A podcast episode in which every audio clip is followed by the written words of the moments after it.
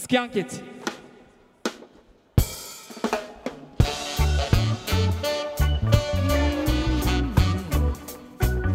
So I had I had a moment in um for like Infinity Start War. again because I did that. Okay.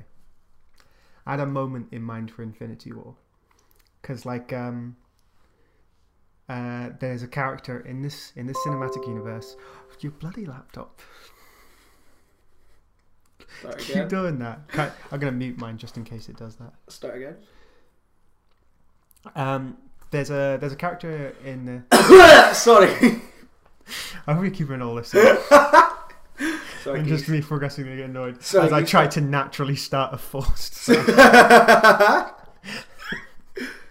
Sorry, can you start again? no worries. Okay. I promise I'm listening this time. It's gonna sound weird if it starts though, and I'm just like you're trying to say something. I'm just like. Right. Um, Me saying. well, there's a, a moment I was thinking for Infinity War, and uh, it's it's a, to do with a character who's been quite screwed over in the grand scheme of it, even though they're popular. And it was this idea that Thanos is like defeating Thor, Mm-hmm. he smacks Thor down, Mm-hmm. and Thanos is going Backhands him. Maybe backhands him. Okay. Why not? Why not? Thanos seems Yeah, I mean, because well, the way you're talking about it, like even though he's this big, powerful guy with like lasers and stuff, he's just like fucking bam, like Boom. down Thor goes. Thor's down, and um, he's like, he's like monologuing, oh, oh, oh, all this stuff um, about whatever Thanos is talking about, how he's going to destroy them all and stuff. hmm And he turns around and out of nowhere, smack in the face with the hammer. Who's holding it? Black Widow. Be an awesome moment. And then it turns out Black Widow is worthy well, like it, the hammer. there's precedent for it because in the comics she's worthy. Yeah. Uh, I well, like, this is sourced from someone else. I, I, I don't I don't read enough of the Marvel comics to have known that myself. But in the comic, she um, lifts the hammer up, and that's why in Age of Ultron she chooses not to. Well, it's not why she chooses not to, but it's why the the filmmakers choose not to to keep Mhm. that anonymous, whether she is. And like Black Widow Have has. they been actively keeping it anonymous? I just thought it was like, Well, I- I mean, she's the only one who doesn't try. Maybe you could joke, ah, she doesn't need that testosterone sort of reaction. But like, it's can't be a coincidence that the only person who didn't try is one of the few people who can who can actually lift up the hammer. yeah, And she's a screwed over character because like she doesn't get her own movie. She barely gets her own action figures. She's quite consistent throughout. She's been in loads of films. She's like almost an iconic character for uh, one of the iconic characters who doesn't have their own movie. And um, it's kind of representative also just like even in general how screwed over like the female characters have been in the Marvel Cinematic Universe. And I know uh, I know that they're like they're gonna make Captain Marvel and it's gonna be a woman and stuff, and that'll be cool. Be cool for this character of Black Widow, who is basically no superpowers, no real reason to be there, hasn't had her own movie, has barely had her own action figures if she has them at the moment. To find out she's worthy, pick up the hammer and slam Thanos in the face with it. yeah, that's pretty cool. Well, She is getting cool. her own movie now, though. Yeah. Do you not so. think it like I think? Do you not think that just a Black Widow and a Hawkeye movie they're a bit redundant because it's just they'll just be spy movies Yeah. and it's like eh. I don't know. I think a Black Widow movie would be cool. I'm not saying I wouldn't watch it. No, I hope when she hits Thanos with the hammer, Thanos is like laying into Thor like Muhammad Ali style, and then she's like, Mm. "Stop!" And then he turns around and she's like, "Hammer time!" And then it's like, "Oh, fucking bosh!"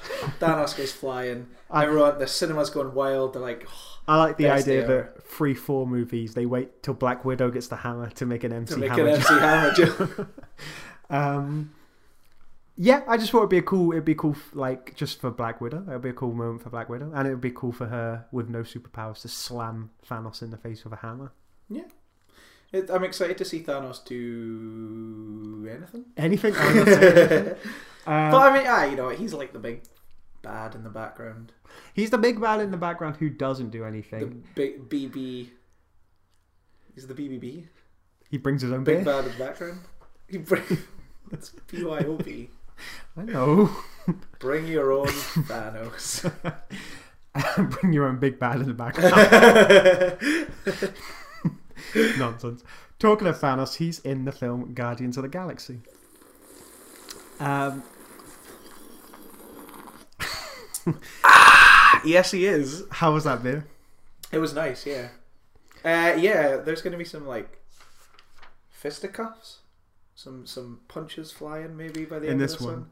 Because you're weird and don't like this movie and I don't understand it, and that's why we're going to talk about it. Well, I'll start us off.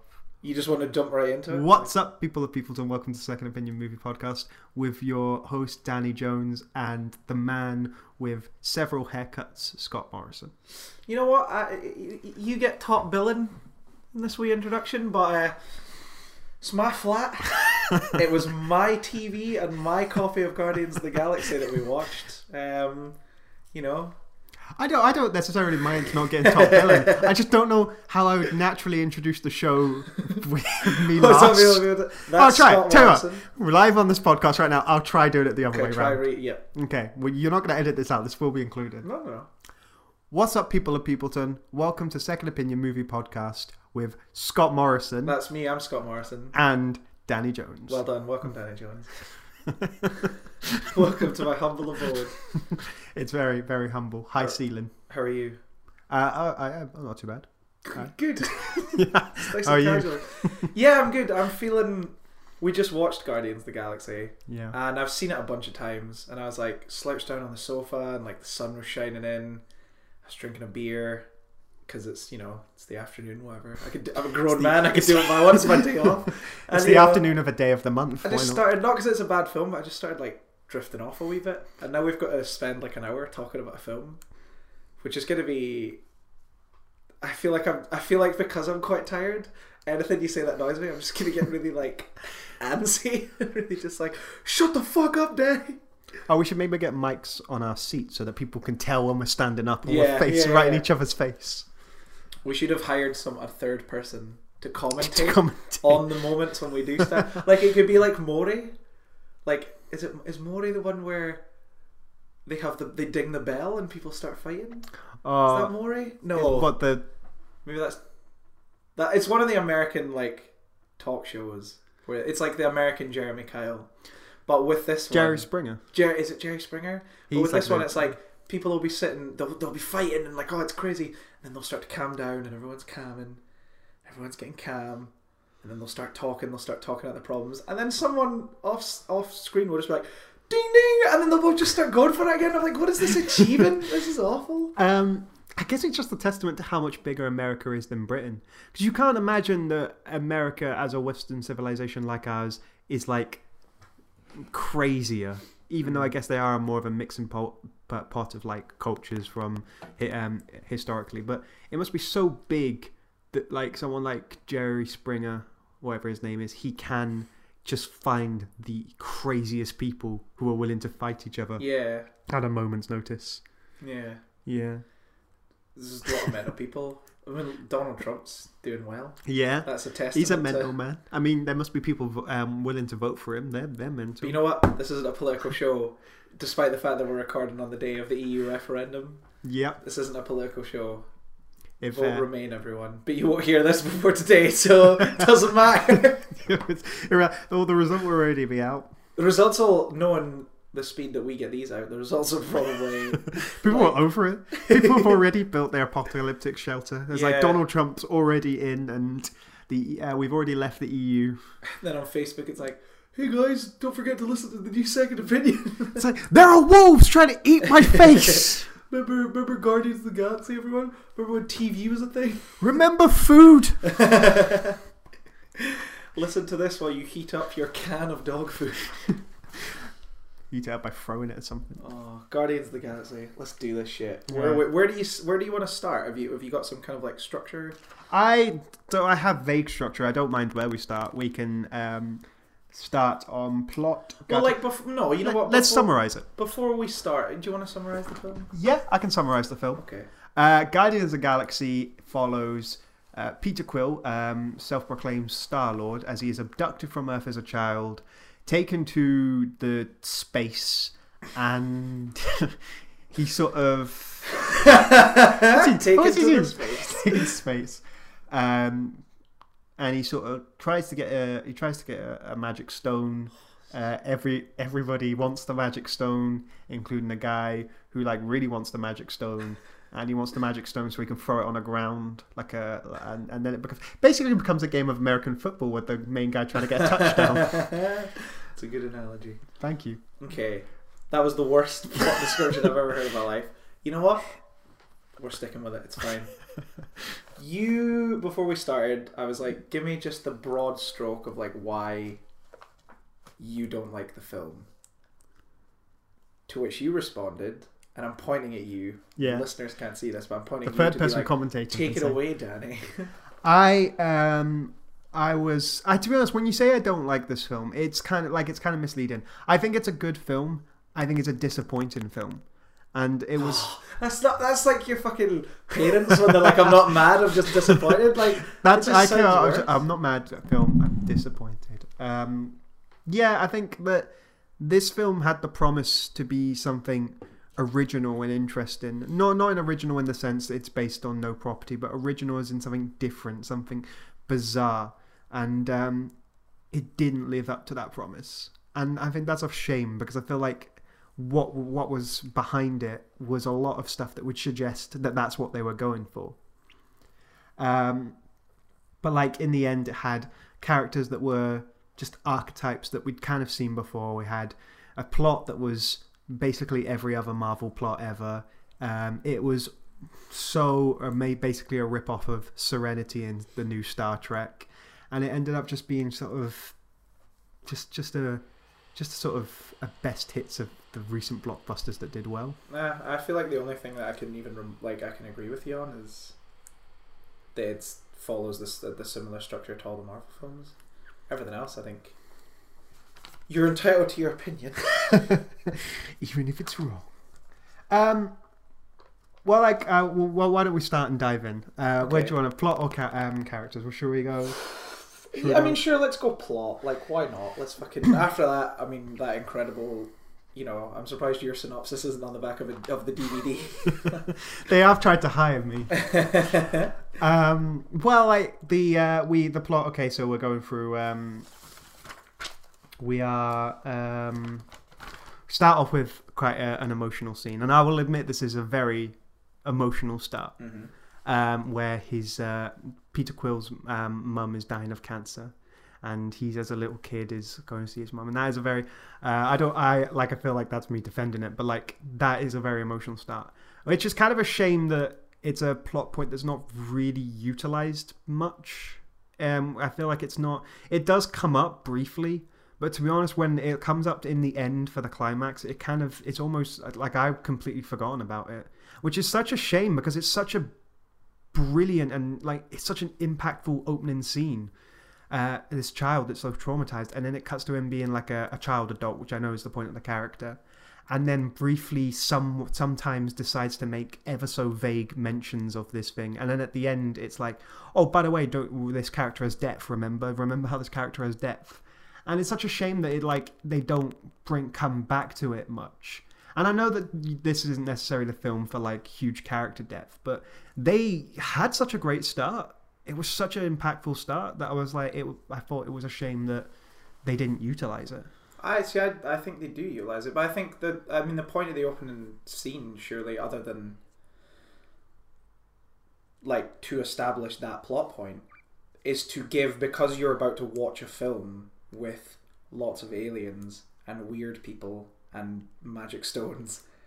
It's important to have a character with a relatable problem that you can connect to, and like the death of a loved one is something that every every person can connect to. And so it's like regardless of how much crazy shit with their weird alien problems people are having in, up in the space you can always kind of connect to that human element of Peter Quill But I feel like they, they don't utilize that human element because when he's the kid, yeah, he's the but same would you I mean, but then like would you rather that it was just brought up in every Not like, in every, other scene. scene like no. I just because I mean that's another but then that's the thing about death as well is that like people like people don't talk about it like like people do talk but like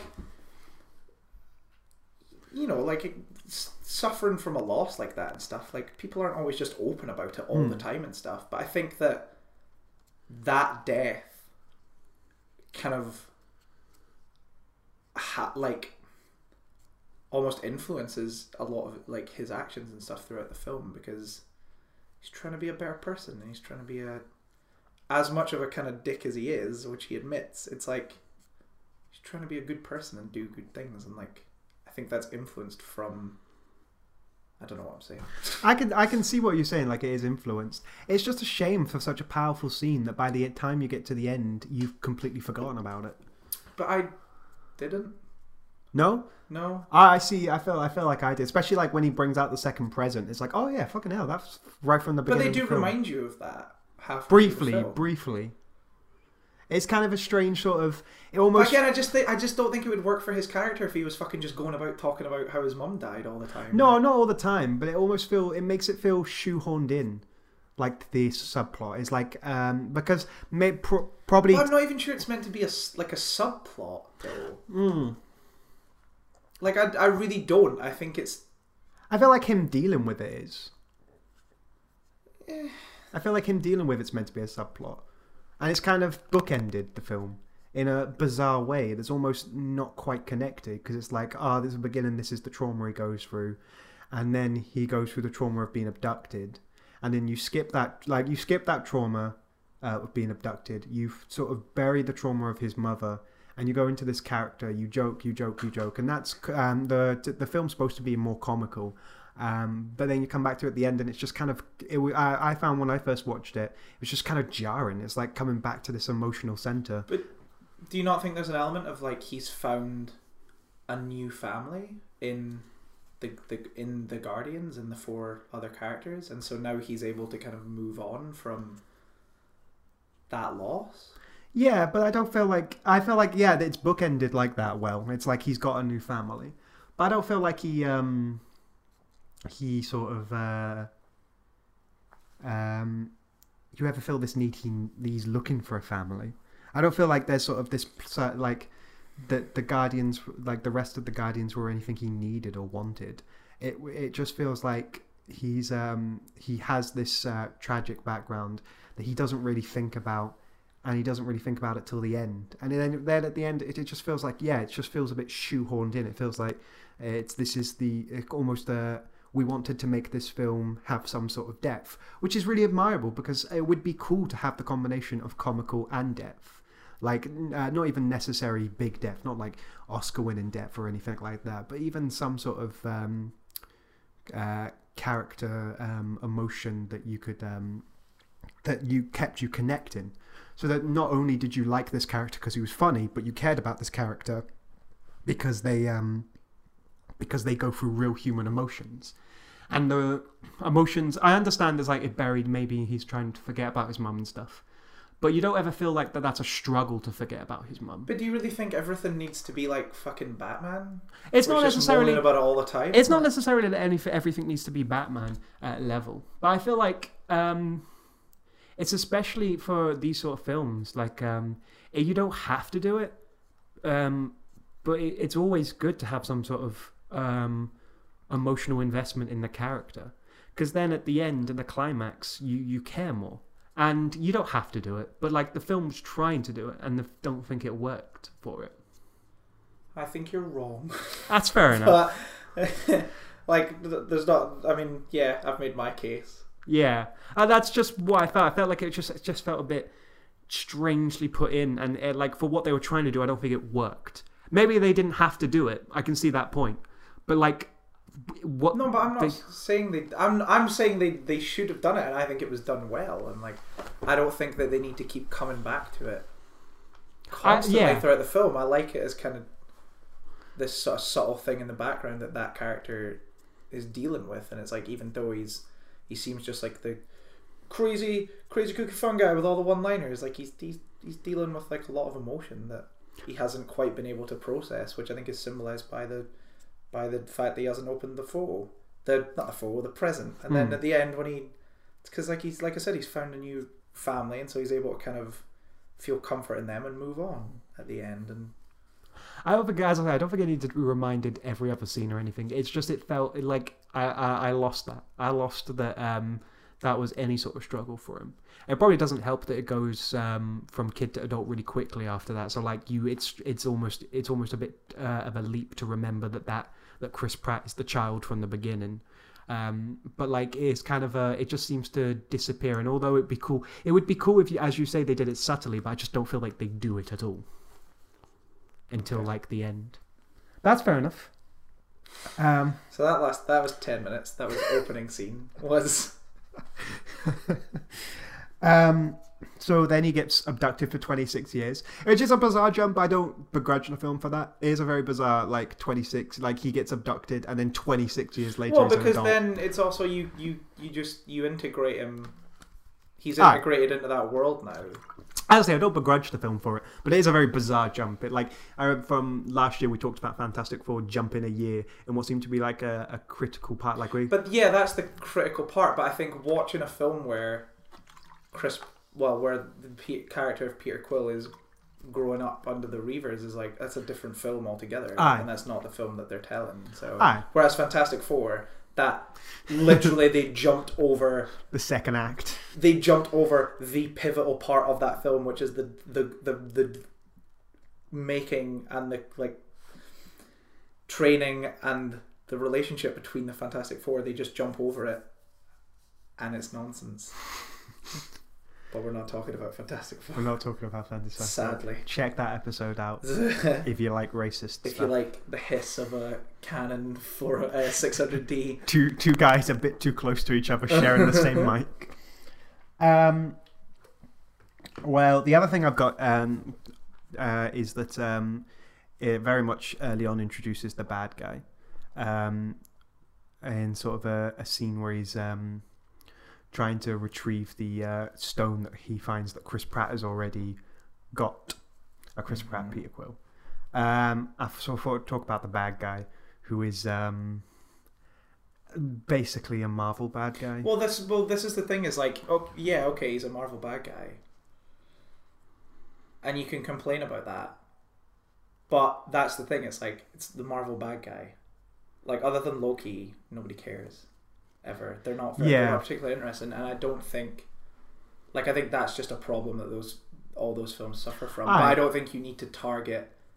no, this no, film Guardians. Guardians isn't the only guilty one of it. It's only because like um, bringing it up here because we're talking about it, but like Guardians uh, isn't guilty for it. But like I know that that's a problem with Marvel as a general, but I believe that to be also a problem of the filmmakers as individuals, who um, don't put really any emphasis on the bad guys, which is a shame because we know from like of like the Dark Knight, the bad guy can be the thing that really excels the film. It can make it above something that's just a But then in a film where you already have five larger than life characters, hmm. do you want to clutter it up with like because it's also got like a huge amount of villains in it as well so do you really want to i don't know i just feel like the focus should be more on those five main characters and i think then also having a larger than life villain it just becomes too much I think that the problem with think um, taking the emphasis off the villain because um, because uh, because you want to focus on the characters is then what are you getting the characters to do. I mean, you're getting the characters to stop the villain, but if the villain isn't interesting, then your audience, like I, for, for example, was like, I don't really care about cutting back to the villain. I'd ra- like you'd rather spend time with these five characters. I think that maybe I just see the film because I the I, the, the the the best part of the film for me is the interactions between those five characters because some of them are so different, and it's them kind of trying to overcome their differences to unite together to fight this one thing, and I kind of like that the focus is on that, and I don't think that there needs to be a huge amount of focus on the villain because I think them overcoming like their differences and each other is more interesting than just like another movie where we gotta kill the bad guy again. Hmm. And granted, like that is inevitably what they're doing, like what they're uniting to do. But I think all the best scenes from the film come from just their interactions with one another. Yeah. Okay. I see what you're saying. I um I think that it would it would help for them to have a good bad guy to fight as well. Yeah. I don't think. But I mean, it's that thing of like, I mean, re- like Red Skull's not a particularly great villain in that film. No. Still really like Captain America. Like the the villain in Ant Man's not particularly interesting. Still really like Ant Man. Like it's something Marvel always suffers from. And I think to just kind of like target this. It's it's not specifically targeting Guardians of the Galaxy. You're just right. because you thought that it was going to be something because different. this isn't like, this isn't uh, this isn't um, my um, only problem with Guardians of the Galaxy. Obviously, there's like uh, loads of other things that I find disappoint. Um, like it's um, that that is not for um, for me, and it is just one of the things. that It's just a byproduct of the company they seem to be working for. That the Marvel villains aren't as, um, which I think is a shame because it stops most of the Marvel films from being um, like fi- um, good films beyond the superhero genre, if that makes sense. Because there are like there are some good uh, Marvel films, but quite a lot of them really work better as part of the Marvel franchise, and not many of them stand well on their own as this is a good film that would hold the test of time. Um, the thing of the product as a whole is almost like could be a, a historical landmark of this is something that they the, the first achievement of trying to cre- create this big um, connected cinematic universe. But like um, the films on their own um, mostly don't hold up, um, and it's a shame because I feel like it's it's the idea of um, a decent villain that stops them, like it stops all uh, most of these films from becoming interesting. And that's kind of because Guardians of the Galaxy almost has this sort of one of the best Marvel films, and to be yeah, like it, it it's very much up there um, in terms of the the Marvel films. It's just a shame that in something like Guardians of the Galaxy, if it had like it could have just excelled a, that little bit more if it had a decent villain, and even something like Captain America: The First Avenger, which is uh, it's a it's a good film. It's it's a cool, cool film. It's easy to watch. It's um um it, it's cool, but if it had a better villain. You could excel to almost a perfectly well-rounded film that stands up on its own. But I think Guardians does stand well on its own. I know tons of people who. Like, I have a friend who never watches the Marvel movies, never watches sci fi movies. She saw it in the cinema three times. It's like. I think it works perfectly fine on its own. I think it's one of the. I mean, especially with the Avengers films now, where they're all tied into one, one another. I think you can just sit and watch Guardians on its own without. I showed it to my mum, who has never seen another Marvel movie in her life. She loved it. Mm. Like, I guess Guardians of the Galaxy does have that accessibility by by not being too connected to the Mm. rest of them. It's kind of vaguely connected, and its connections are very um, much. It's just just for the the fans. stones, really, yeah, it's just for the it's for the fans who are looking for the connections, mm. um, which is uh, a positive in its side, which I suppose helps it um, boost. Um, um, but like I don't, I don't know. I feel like it just doesn't doesn't quite excel in the way it wants to, and I think it's such a shame because I don't think it's too far off. And I feel, as I say, that's had so it has so much talent behind it that like it's it's strange that it becomes off very standard. Um, the the interaction between the characters are cool, um, but like I, I- there's um, it's just almost like a, a plot and a villain, and there's just some um some stuff that's missing that like would excel at so much more um, from just this sort of standard Marvel film. Because that's that's the thing. Even like just on its own, without um, without a decent villain, without just just sort of a villain that gets by, it just becomes a good Marvel film. Um, which may be able to watch it on its own, but still just doesn't quite excel to something like Star Wars or something. I don't know. I just I don't just see it as a good Marvel film. I see it as a good film. And I guess so- that's the that's the that's the very much the difference. um, I think I would have wanted a note about the bad guys. He's very much a a, foreign religious fundamentalist who hates Western society. Very much just a standout cutout for post 9-11 films. It's kind of just a sort of. Know, it feels a bit. Um, it's like, oh, I could have written something a little bit more imaginable, even if the villain ends up not being memorable, as you said, because it doesn't need to be. If it doesn't need to be because of the interactions with the main characters, but something that's just as simple as I'm a heavily religious fundamentalist and I want to destroy these uh, white people's lives. Um, is kind of like uh, with like blowing them up is kind of like ah c- uh, come on guys can we Hmm. can we try something can we try something that's Well, like, what do you want him to do then? Because like your big fucking tentpole summer blockbuster movie, there's always a bad guy trying to blow up something. Like, well, what do you want? Him to, Hmm. What do you want him to do? What's give me your pitch? It's not like necessarily that they stop blowing up stuff or anything, because obviously it is a blockbuster film. But like, there's surely got to be a, a bad guy that's more colourful, more invested, something for more interesting. Maybe, like, especially for a film that's trying to be so out of the ordinary, maybe something, uh, a bad guy who's a bit more manic with a bit more personality. Um, That's you- fair enough, but as like I do really, I really do think that like, I mean, especially when you're dealing with the first film and you've already got five characters that you have to introduce, Mm.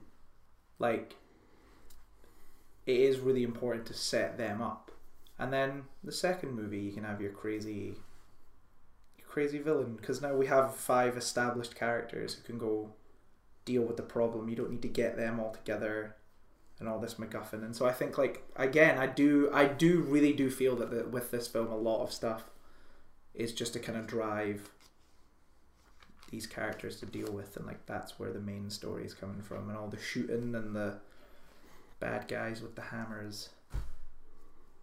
It's just just just stuff for them to deal with. just stuff for them to. Yeah, I, I guess I, I there is that sort of problem with like setting up for the sequel isn't. I there's I have But this problem film isn't as that. on the nose as a lot It's not as on the ones, but, nose Like with they have that. that one kind of the whole thing with his dad. Yeah, But, But, there's like- no like big crazy open ending or there's not like like it's not like a, like Age of Ultron where you've got fucking strand like different things that are being introduced. It's like oh wait till the bloody next films. Hmm. Let me tell you. there is some of it, and it does like um, it does sort of um, uh, it like it does sort of keep away from sequel, but there's that high idea of like, oh, we can do this all better than the next one, though. We can do this all in the next one, um, which is like we can have the better villain in the next one. We'll, now, once they're established, and it kind of be like, could we could we go by an individual film because like. You're you're not you're when you go into the cinema when you're paying for a ticket you're not paying for the ticket so that the next one can be good you're paying because you want No, a, I ci- agree. a immersive cinematic experience. And I don't know why you can't have the characters set up uh, in a, a cool premise and have a bad guy for them to fight and make the whole thing um, interesting and uh, like really really engaging. And I get them. Uh, perhaps I'm one of the only few people who didn't find. well, it's like granted, okay, the villain's he's not the most crazy interesting villain, but I think he does he does work as the big bad. Like he is intimidating. He does some scary shit. First time you see him, he fucking smashes a guy's head in with a giant hammer. Like, how much more setup do you need than this guy doesn't fuck around? Like, Well, he's he's just forgettable, and it's a shame. They're all MacGuffin with bad um, with bad villains. It's just a, sh- a shame for this one, specifically because of like the the brand and stuff of Guardians of the Galaxy, which is such a sh- uh, like a- such a different brand from the rest of the superheroes, and has James Gunn behind it, so talented. And for the characters, I find like Chris Pratt's character is um, almost basically Captain Kirk from Star Trek. Like even his introduction involves uh, sleeping with uh, a multicolored alien lady. but his introduction also starts with him dancing whimsically around a cave, which I feel like is something you would never see Captain Kirk do.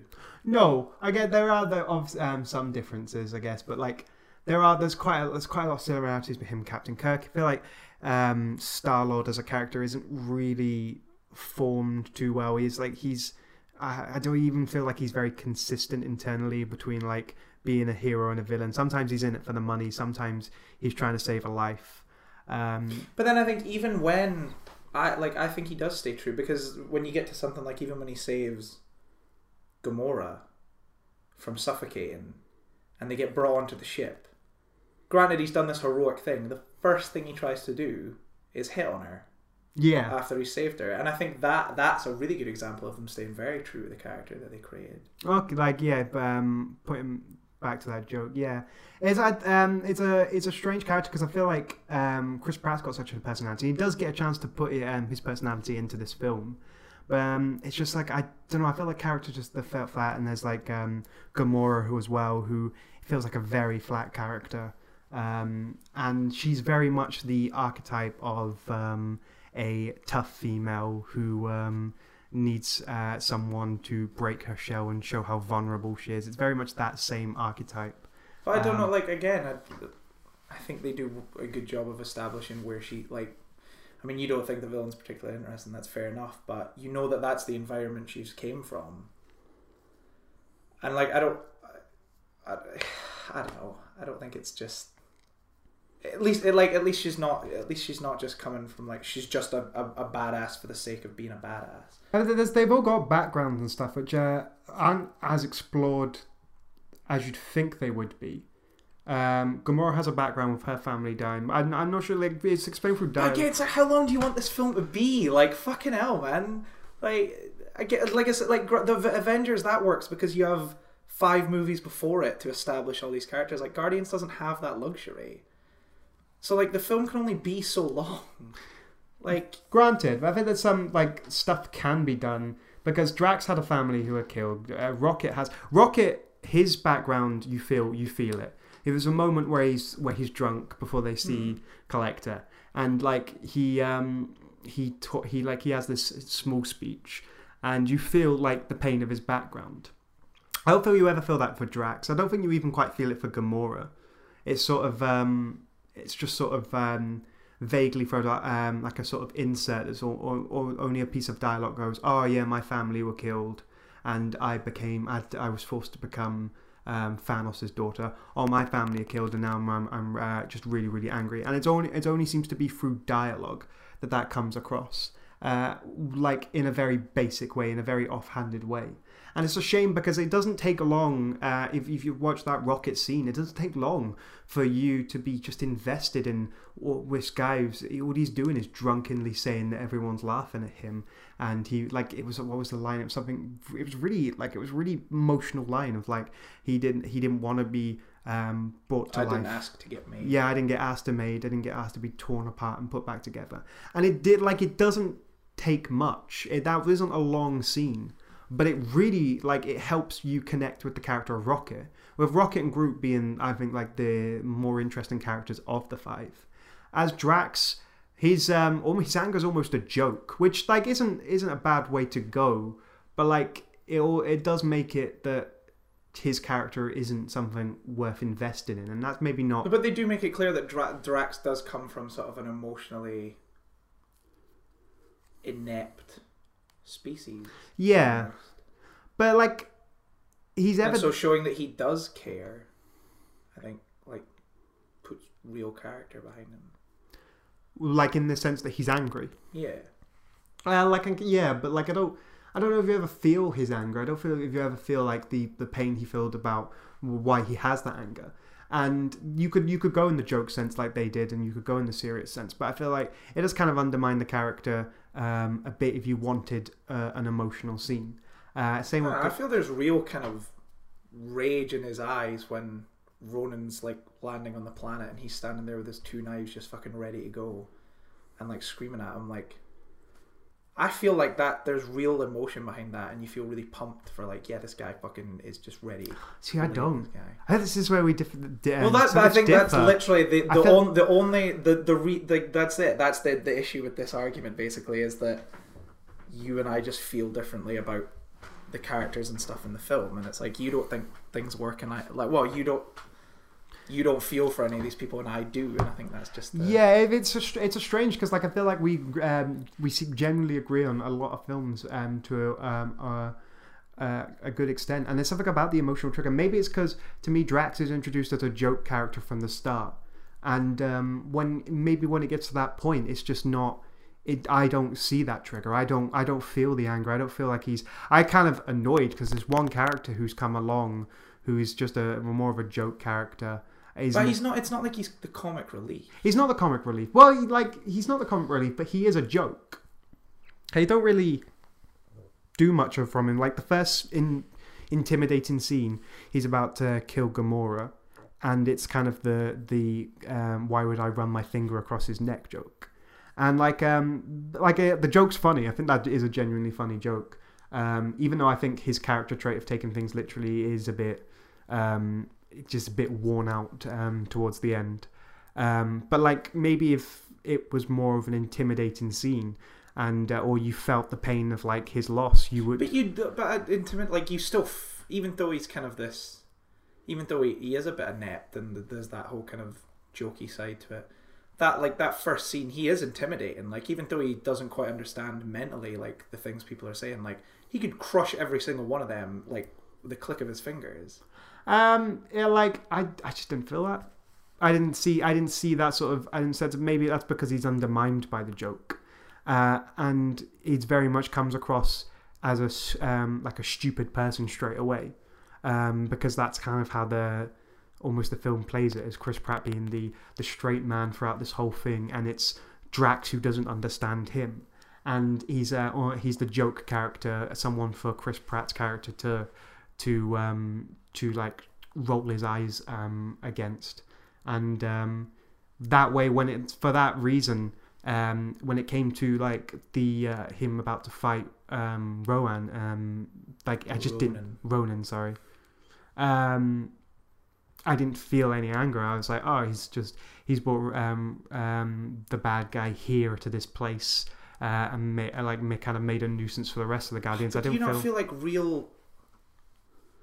Like, because all this guy wants to do, Drax, like all Drax wants to do is kick this guy, like kill this guy because he killed his family. And so when Ronan turns around to him and is like, "I don't remember killing your family," do you not find that emotional? Like the one goal this guy has is to get back at Ronan, and for this guy to turn around and be like, "I don't even fucking remember it." Like that is like a blip on my radar. Like that's Drax's whole like world at that point. And like this guy doesn't even give a fuck, and I think that's quite like emotionally impactful. I don't. I don't. I, maybe it's the way the film plays off for me, but I didn't see it that way. Uh, uh, especially because later on, um, Ro- um, Ronan confesses he does remember it, and then later on after that, he um, he Drax logically decides that it's Thanos that was behind it all, uh, and not just Rohan, which kind of feels a bit too logical for what's supposed to be um relent uh, unrelenting anger. But do you not think there is a bit of like, I mean, what like because his family and are dead, and he's in this environment. Like, what else does he have other than unrelenting anger? And so it kind of makes sense that Ronan's gone, and so it's like, well, what do you what do you go after next? Will you go after the next big bad? In a kind of like memento sense, where like, what has this guy got to live for after he kills his John G? Like, Yeah, I can see that, but I don't feel that the Phil. I feel like that's more of a when you think it through, you could see how the character, you could see how the character would think like that. But I don't feel the film ever conveys it on its surface level. I don't feel like the the film ever. Um, uh, ever just makes makes you feel like maybe maybe that would be the um the logical thing for him to do in his anger. He's like, actually, no, now Rowan's dead. I can go after Thanos. But I mean, everything he does in the film is to get to Ronan as well. Like, like even jo- like joining up with the Guardians and stuff. It's not because he's like he wants to go on a crazy romp or he wants anything to do with the da- like the the Magic Stone. Like lit, like everything he does is just driven by Yeah, everything- every, everything like on paper is why he's doing that but like in like in terms of actual watching the character maybe um, as i say maybe because he is like a, a joke character he you don't feel his anger or anything i like uh, well me personally because i guess this is this is about the emotional trigger for um, differences between the way they've written the script i don't feel the anger um which is a shame because i think it's something james gunn can do because in super like the main character is a, a joke character, but he has anger. I'm trying to remember the plot of Super now. It's quite a while since that. Shut up, crime. But he has anger um, after Kevin Bacon supposedly steals his girlfriend. Not Kevin Bacon's character. Kevin Bacon. Kevin Bacon himself. Um, he like, and you feel the anger. Like I feel like on the surface, you feel the anger of the character, even if the character's a joke, because he's kind of saying stuff like "shut up, crime." He's um he's a joke character, but you still feel it, and I feel that's just not quite conveyed in Drax. I mean, all I can, like, I don't know. I feel like the only argument I have, like, because I've made my case, but like, the, again, all this argument comes down to is I feel it and you don't. And Yeah. I think most of the people who watch the movie feel, well, seem to feel the same way I did. If I like, I know that's that almost feel like because I, I I do have emotional. It do, that does seem like a kind of shut up, Danny. Like, excuse, but No, no, is- I- I know I what you mean. literally do. There, there is just the case of like I connected to them. And, And actually, didn't. talking to you now is really, really fascinating thinking about it because, like, I do like I watch films because I like getting invo- emotionally invested in characters, and I don't shy away from doing that. And I can do it even on films that are more surface level films. I, it's something there's some anonymity of Guardians of the Galaxy that perhaps is maybe just the way it's written that I've um I just don't feel that. I like I and I know that sounds strange and it sounds like it's dismissing it is like uh, it's less logic, it's more visceral, it's more um, I uh, I don't uh, I don't feel it, therefore my opinion is valid. Which sounds very yeah, as I say, it sounds visceral. It sounds it, you, it sounds very easy to dismiss. But it's something in the way it's written personally for me, just watching the film, where I just can't, I don't get the emotional trigger, and it's it's like I can try and justify it by saying Gamora only really says her backstory in dialogue. She's like she just deadpan says my um uh, family were taken away from me and Thanos adopted me as a daughter. And I go, right, I don't have, I don't feel any emotion there. Like, I don't know what to invest in. You seem like you are coping with it even though you shouldn't be. It's kind of a strange sort of hitting, um, you this sort of hitting a brick wall of like not sure how how to empathize with that character. And it's strange that like um I've, it's it's something simple as small stuff like that for me that changes um, the way I empathize with characters, even though as you see, as you say, a mass audience empathizes it in a different way. You're just a husk, Danny. You're a shell, shell of a human being. I, I cry at movies, mate. Bullshit. Bullshit. Um, and it's but like I think it's there because I think, as I say, rocket scene is really emotional. And Groot's death scene's really emotional. Yeah, it's incredibly hard hitting. Yeah, they're both hard hitting scenes. And maybe it's a testament to how different Groot and Rocket are as characters. Like, there are very, not many characters like Groot and Rocket. Mm. They are very sort of distinguished in their way. And it's not just in design, it is very much in personality as well. Um, uh, especially Groot's personality, which is almost like a Chewbacca mm. personality, but um, uh, like it's very um, there's something very different about them, and I find that is something that's very um, you can connect with them straight away. Whereas I feel like Drax, Gamora, and Peter Quill are kind of more archetypes, which is kind of like like writing templates that are like I've then branded this like it's almost this idea of this is emotional because their family have died. And you're like, well, you can't. I've seen that a million times in a film. You can't just tell me that. You have to find me a new personal touch to connect with them, and um, so like you can't just. Like, but again, I think it's important that with the, with Peter Quill's family die, it's to give him a human like problem that we can connect to. Yeah, I, I agree with it. And that's what it, I, that's what I liked about the first scene is it gives you a human quality to connect to. I just feel it kind of you kind of lost it kind of loses itself on Peter Quill as like the rest of the film goes on. Okay. And yeah, like it's very easy to say that this character is sad because their um, their family was killed, but like if you're gonna do it in film, you I feel like there has to be some sort of new emotional connection that shows that some sort of original, uh, like just something different, intimate. It doesn't even. I don't even feel like it has to be much. Like Rocket, it's sim- as simple as a drunken speech, and like suddenly. But, but, but why? I guess because of the way that her kind of monotone delivery, but I don't understand why that why him just telling you that works so well, but we never see any of Rocket's backstory. I feel yeah, maybe, when Gamora does it, you're totally against. I think it's in the dialogue. I think it's the way it's written. The way it's written is such a, it's very personal to Rocket. But he's also a much more emotive character. Yeah, but um, not not specifically about his own personal issues. Um, this is getting quite psychological of these characters uh, for just what's what's supposed to be a summer blockbuster. But like, it's interesting the way like it, this is a I find this is an interesting, fascinating discussion on the idea of um, the way it's written because Rocket uses um, like words very differently when he's describing it. He's saying, "I didn't ask to be created. I didn't um, ask to be um, torn apart and put back together." And it's very much that's that those words belong to Rocket. No one else is, in the film is saying those words, if that makes sense. And I know that's because it's his personal circumstances, but that's the point. His personal circumstances are so personal to him that no one else would use those sentences. Whereas Gamora's saying, my family um, were killed, and then I was like, my family were killed, and I was adopted by the, um, the killer. Like, you could almost easily fit that into another film, if that makes sense. Uh, so it's very personal to Rocket, and I feel like that's what makes it very. Um, that's what makes the connection. It's like it's just the, mm, the difference between those two, and it's not necessarily the deadpan voice that does it, but it just doesn't feel like. It almost feels like when Gamora's saying it, it's somebody writing about someone who um, has been through that situation. As when Rocket says it, it sounds like someone who has been through that. He's got his own words, he's thought about it, he's internalized it. This is how he describes what's happened to him. And it's extremely personal to him. Um, even something as simple as just the arrangement of words and different words. I didn't ask to be created, I didn't ask to be torn apart.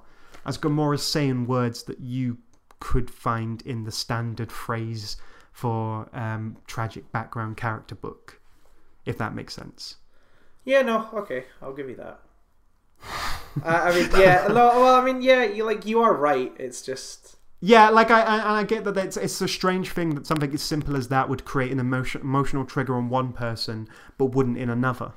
I think that's quite a, interesting. This is quite almost quite an uh, interesting psychological study of how these characters come across. And it's some, as I say, yeah, it'd be something as simple as the way the dialogue, and it's also, and it can also be how it's performed. And it probably helps that Rocket is drunk at the time, so he's a, he's a slightly more emotional and stuff like that. But I also think it is down to the way it's written. And Drax and Gamora, and even when Peter looks back, um, it's kind of, um, it's kind of just a bit too. The dialogue's a bit too standard, and it doesn't have to be because it's a colourful character. It needs to be something that's personal to them and uh, that's why I think those three characters don't work. And even Ed's, uh, which is kind of must be seem undermining for me, who Groot, who only has three words. Um, but even his character, uh, his dialogue, his the emotional part of his death is his line "We are Groot," which is personal to him because it's been established that he can only say three words, and he changes them up for this one moment. They choose this one moment to change that, and that makes a personal connection even though Groot's death is entirely pointless. It's kind of annoyingly pointless. yeah, but you know what? They established right from the off that they established right from the get go that Groot can grow Yeah, but back. but that's established to the audience. But the audience really believe Groot's dead because all the characters believe he's dead. Rock, Rocket even says, "Don't do this. You you'll Yeah. kill yourself." And Rocket cries, and that's quite and that's like a emotional thing for this tough guy character to cry. And um, you truly believe. Well, like I mean, even in cinema, it's kind of hard to believe that for a blockbuster like this because you're like, well, they want Groot back for the sequel, don't they? How do we know that baby Groot is the same Groot? Like, How well, how what what if what if it's like a Doctor Who thing? What if when Groot regenerates, he's you know different guy, man, different personality. How do you know you don't die every time you go into REM sleep and you wake up a new person with the same memories? There you go. I have no idea. Think about it. I'm thinking, Sleep on it. oh, I might never wake up, Daddy. Um. Well, yeah. um, That's a. You could argue that, but like it feels like. From, Right, I mean, I know that's not established in the film anything. Yeah, but it's like it's just it just feels it feels really cheap. It feels like in in Batman versus Superman, Superman's death. You kind of like it's meaningless because we know he's going to come back. You either feel you either feel two ways. You either feel like Groot has to come back for the sequel because he's one of the characters that sells it, or you feel cheated because you put a lot of emotional investment in this character dying. You're like, this death, they've chosen to kill this character, and death, as I know it from a cultural, like from my culture and like biological stance, means the end of a character's existence. Mm-hmm. And they take him back without even really Yeah, a line, without, yeah, without any kind of like a line to go, oh, I didn't know Groot could grow back from nothing. And you're like, at least that, even though it just still felt cheap. I mean, that's one of the criticisms of Star Trek Into Darkness is that Kirk comes back from the dead pretty much almost instantly after he dies. And it's a shame for these films to do this, but um because I know it's a fictional and you can bring it back, but I feel like if you want your film to have weight, you should make death death. Like you should make it like a big thing and it's weight. Otherwise, why worry about any character whatsoever? Because you could just contrive a reason for Rocket to come back. It's like, oh, it doesn't matter because we can just plug in this electricity thing and he'll come back to life. Yeah, it's fair enough. But I mean, maybe I mean, again, it's that thing of Groot doesn't he doesn't. I mean, we don't know how old Groot's meant to be. Maybe it's taken generations for Groot to get that big, and maybe it'll take that long again, and maybe you know like Rocket will be and go, and Groot like new Groot will still just be this tiny baby Groot because it takes forever. So for the whole of Guardians galaxy because you can see in the promo material for Guardians of the Ga- Guardians of the Galaxy two, Groot is still in the flower pot. really, Yeah, so he's just gonna be a flower pot for the whole. I don't film? know. No idea. Uh, that would be that would be strange. It like would be maybe cool. this Groot literally, maybe this Groot literally. Granted, it'll still be a tree that's like I am Groot, but maybe it is a different. He will be a different person, and so his death still kind of means something. I, I understand what you mean, but it is still this is kind of inventing some. no, I do like I, no no no I do I do get you like because I do complain like I mean that that thing with Star Trek Into Darkness the that is like bottom of the list of reasons I don't like that film and with Superman as well that's like low low low down Yeah. the list of reasons I don't like that film and I do know that I'm just justifying it because I like this one but yeah I don't know it's still I mean the first time I saw it it, it impacted I me. still I it's like, still a weighty like it's still a, there's a lot of weight to oh it. yeah But it's just a shame that you're betrayed by like as an audience member by it just being worthless. It's just like ah, who cares? Mhm. Uh, he's back. Don't worry about it. He'll be back for the sequel. Here's here's a toy we can sell you, Mhm. um, which uh, anyone who's got half have a Groot- heart wants yeah I have a Groot toy I have a Um, I feel like that's most of what I want. I saw you fucking jotting stuff down with Yondu when he's got the bloody troll doll and the thing.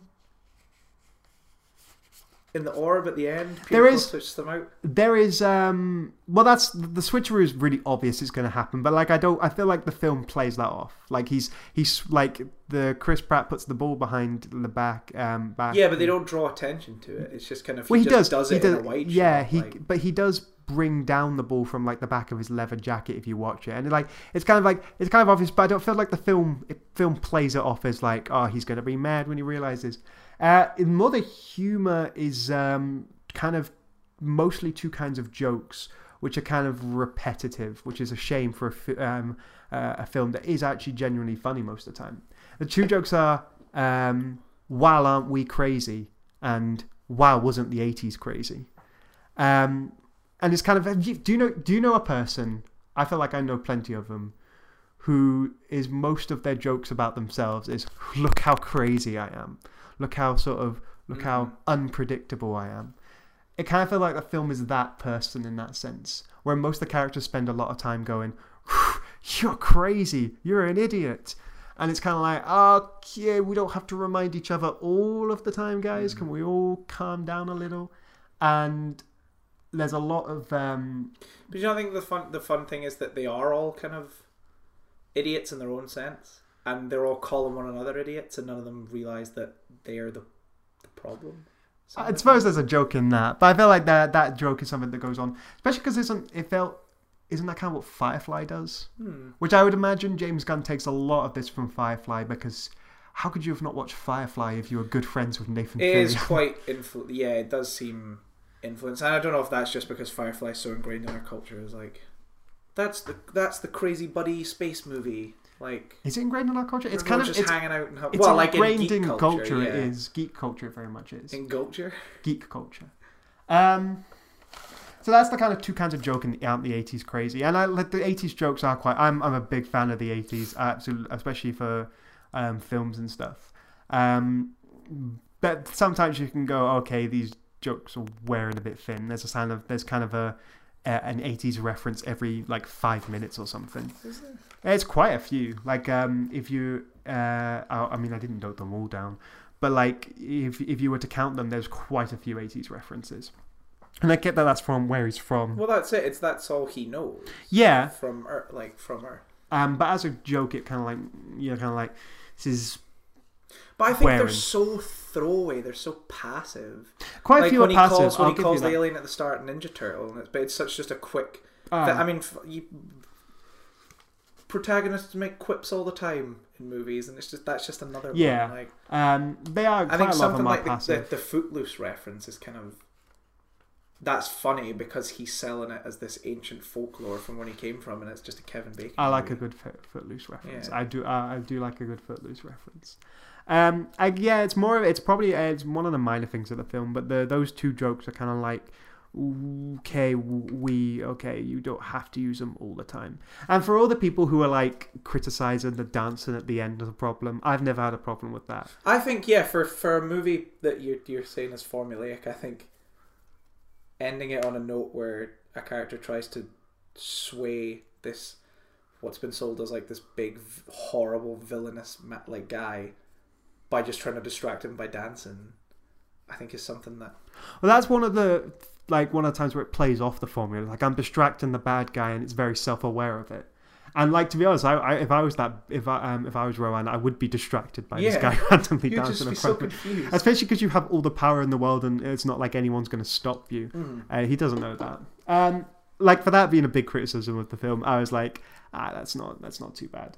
Um, I feel like um, if I was, uh, I'm not sure if there's any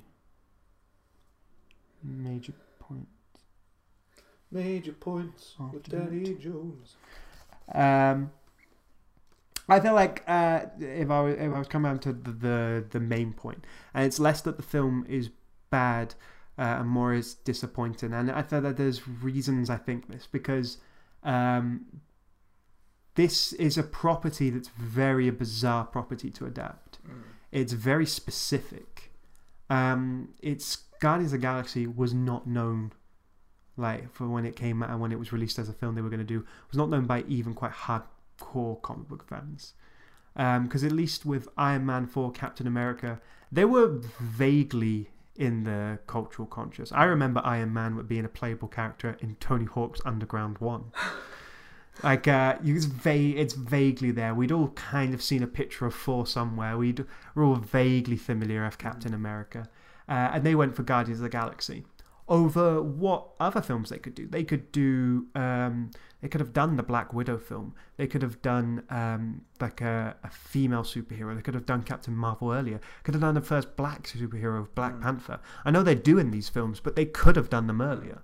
Um, and you're like, okay, they're doing Guardians of the Galaxy. They wanted to take a risk. It's like that's cool because Marvel's it was getting a bit formulaic, especially because like the guy, the financial guy in charge, I can't remember his name, but it was quite infamous that he was restricting the whole creative process. He didn't Uh-huh. think um, black, whereas, to my understanding, he didn't think black people and women would sell a movie on their own. Mhm.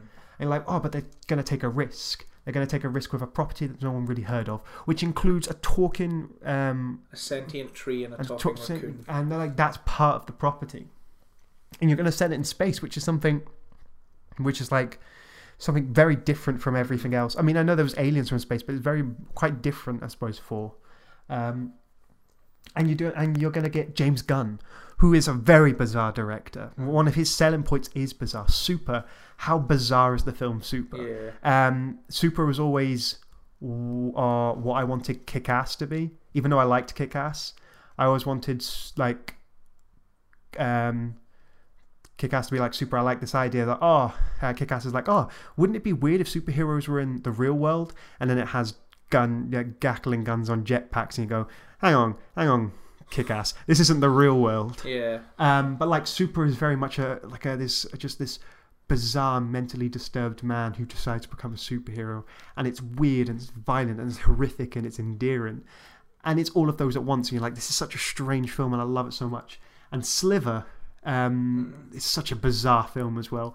Uh, that's the mental image of them being in the barn and that person just being blown up to like bloated to that stupid proportion Mm. is like that's such a memorable image. They got James Gunn, who's such a bizarre director. It's like that's exciting. And then you saw the trailers, and it was just um, the trailers are so good for this film, and it was like promising to be different. It was it was them taking a property and taking a risk on a property, taking a risk on a director. Even the actor Chris Pratt was like the fat guy. Well, he wasn't really that fat. People say he was fat. He was Chubby. he was chubby Portly. from um, Parks and Rec, a comedy show that if you like comedy shows, you've heard of. yeah. Um, like they took all these risks, and it's such a shame that when you watch it, it comes down to what's a decent film, um, but just not anything spectacular. Not not even necessarily has to be spectacular. Nothing really different. I don't know if you were just expecting way too much from it. Maybe I was. I. Maybe that's a problem. Um, but I want like I was. I wanted it to be strange. I think that's maybe what I wanted it to be. I wanted it to be. Um, it was kind of felt like that's what it was going to be. It was kind of be something different. And I know it wanted to be the new Star Wars and like um, um, in that sort of sense of that sort of original. I don't. I don't think it gets that far by miles. I don't think it ever becomes that sort of cultural um, icon. But um, that's what I thought it would be. I thought that that's where we were going. And then in the end, the risks didn't seem to be that high. They got James Gunn, but he ended up being like the typical thing of getting an indie director no one's heard of and attaching him to this project because he's cheap. They got Chris Pratt, which you're like, oh, that's a risk, but then they made him um, buff as fuck, so he was basically an unknown actor. Um, who was good looking and um, handsome. And like, oh, but it's this property no one's ever heard of. Um, Marvel's a brand people have heard Yeah. of. I feel like Guardians. Of the, I this is another thing I genuinely believe. Guardians of the Galaxy would not have made money if it weren't for the Marvel brand. Yeah. Um, because really, since the Matrix, how many high fantasy um, original sci-fi series have made a name for themselves? I mean, how many original films have made a name for themselves in the past like fifty? Yeah, I mean that's that's kind of a, a problem in general. But so specifically in high fantasy, when it's not something that sells at the moment. hmm Even now, like the ones that the high fantasy we've got is Star Trek and Star Wars, which have been Mhm. brands but way before we were born. hmm So it's like Guardians of the Galaxy was really sold a lot on Marvel.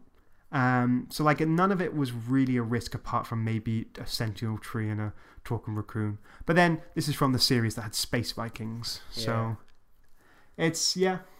Maybe, perhaps you could say that I was expecting too much from it, but that's kind of what I thought it would be. I thought it'd be a James Gunn film.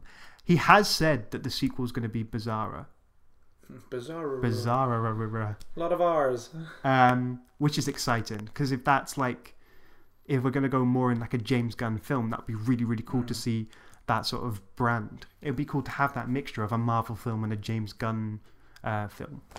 But right, for what it was, it was kind of like it was quite standard, and it was a shame for like what it was at that point in time. Could have been a risk that like would have made money uh, like based on how good it was, rather than base, making money because it was Marvel and it was enjoyable enough.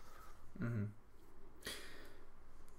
Yeah, I mean, I don't know. At the end of the day, like like I said, it, it just it, again it comes down to I connected with the characters and you didn't, and I I connect with their plight, and I think all of them are really wonderful, interesting characters, and I love watching them interact together, and um, I think a lot of the the sort of just from a technical standpoint, like things like Groot and Rocket blend into the environment so well that you kn- there's I feel like there's never a point where you just where you think they're a CG character, like they could just be there, and um, yeah, the film just really works for me, even just on a level where Peter Serafinowicz's character gets killed, and even though he's barely in the film, you I I felt something. I was like, and when Rocket screams out for him, I'm like, yeah, like even though this character's been in it so short, I do feel connected to him, and I just think the writing of every character is so strong that it doesn't matter that it's formulaic because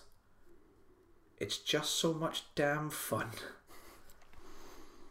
Yeah. Uh, there you go.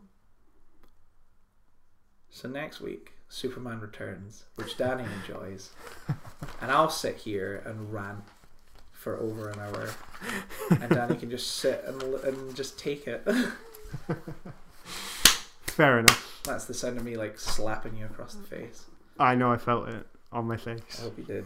I'm gonna edit in a lot of like just ding ding, like round one, um, because I mm-hmm. never came at you once, bro.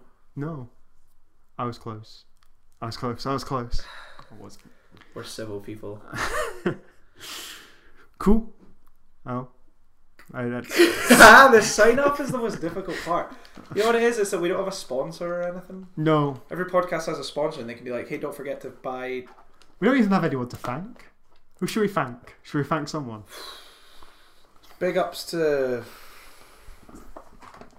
Lusty Aye, good for on. like Good one, Lusty. being in the flat. So like we had the living room. Well, and we could well- watch Guardians of the Galaxy in the middle of the day and the middle of the week Lusty will know if you listen to this podcast where if you respond to because us. you'll on burst out of, the, of your bedroom and be like, "What? What? You buddy talking about me?" Good on Lusty. Um, Who else do we thank? Uh, Well, we do most of this ourselves. We do literally all of our Scott, I thank you. Thanks, man. I, yeah. anyway, I think an hour and twelve minutes is bloody long than enough, mate. Cool. Thanks for listening, everyone. Yep.